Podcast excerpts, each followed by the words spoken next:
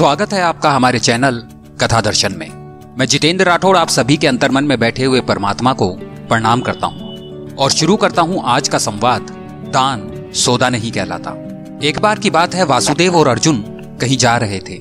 रास्ते में अर्जुन ने वासुदेव से पूछा, प्रभु, एक जिज्ञासा है मेरे मन में। अगर आज्ञा हो तो पूछ लू। वासुदेव ने कहा, अर्जुन, तुम मुझसे बिना हिचक कुछ भी पूछ सकते हो। तब अर्जुन ने कहा कि मुझे आज तक यह बात समझ में नहीं आई कि दान तो मैं भी बहुत करता हूँ, परंतु सभी लोग कर्ण को ही सबसे बड़ा दानी क्यों कहते हैं? ये सवाल सुनकर वासुदेव मुस्कुराए और बोले, आज मैं तुम्हारी ये जिज्ञासा अवश्य दूर करूँगा। वासुदेव ने पास ही स्थित पहाड़ियों को सोने का बना दिया। इसके बाद वो अर्जुन से बोले, हे अर्जुन, इन दोनों सोने की पहाड़ियों को तुम आसपास के गाँव वालों में बांट दो। अर्जुन प्रभु की आज्ञा से तुरंत ही यह काम करने के लिए चल दिए। उन्होंने सभी गाँव वालों को बुलाया। उनसे कहा कि सभी लोग एक पंक्ति बना लें। अब मैं आपको सोना बांटूँगा और सोना बांटना शुरू कर दिया। गाँव वालों ने अर्जुन की खूब जय जयकार करना शुरू कर दी। अर्जुन सोना पहाड़ी से तोड़ते गए और गाँव वालों को देते गए।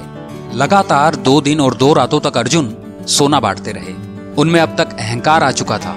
गाँव के लोग वापस आकर दोबारा पंक्ति में लगने लगे थे। इतने समय के पश्चात अर्जुन काफ़ी थक चुके थे। जिस सोने की पहाड़ियों से अर्जुन सोना तोड़ रहे थे, उन पहाड़ियों के आकार में जरा भी कमी न आई। उन्होंने वासुदेव से कहा, अब मुझसे यह काम और ना हो सकेगा। मुझे थोड़ा विश्राम चाहिए।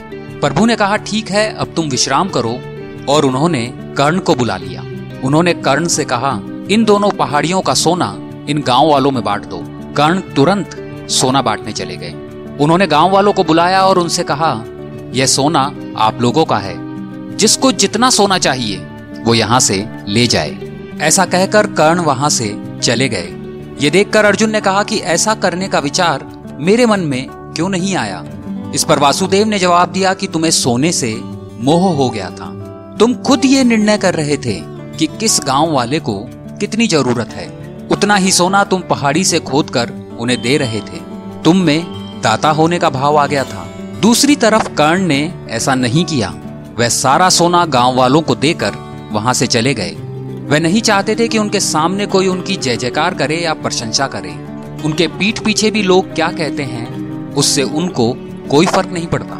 ये उस आदमी की निशानी है जिसे आत्मज्ञान हासिल हो चुका हो। इस तरह वासुदेव ने खूबसूरत तरीके से अर्जुन के सवाल का उत्तर दिया। अर्जुन को भी अब अपने सवाल का उत्तर मिल चुका था। दान देने के बदले में धन्यवाद या बधाई की उम्मीद करना भी उपहार नहीं, सौदा कहलाता है। यदि हम किसी को कुछ दान या सहयोग करना चाहते हैं तो हमें बिना किसी उम्मीद या आशा के करनी चाहिए, ताकि यह हमारा सत्कर्म हो, ना कि हमारा अहंकार। आपको ये कहानी अच्छी लगी तो आप इसे लाइक करें, अपने दोस्तों और परिवार के साथ इसे शेयर करें। और हाँ सबसे अंतिम और ज़रूरी बात, हमारे चैनल को अभी सब्सक्राइब करें। ऐसे रोचक प्रसंग आपको आगे भी सुनने को मिलते रहेंगे।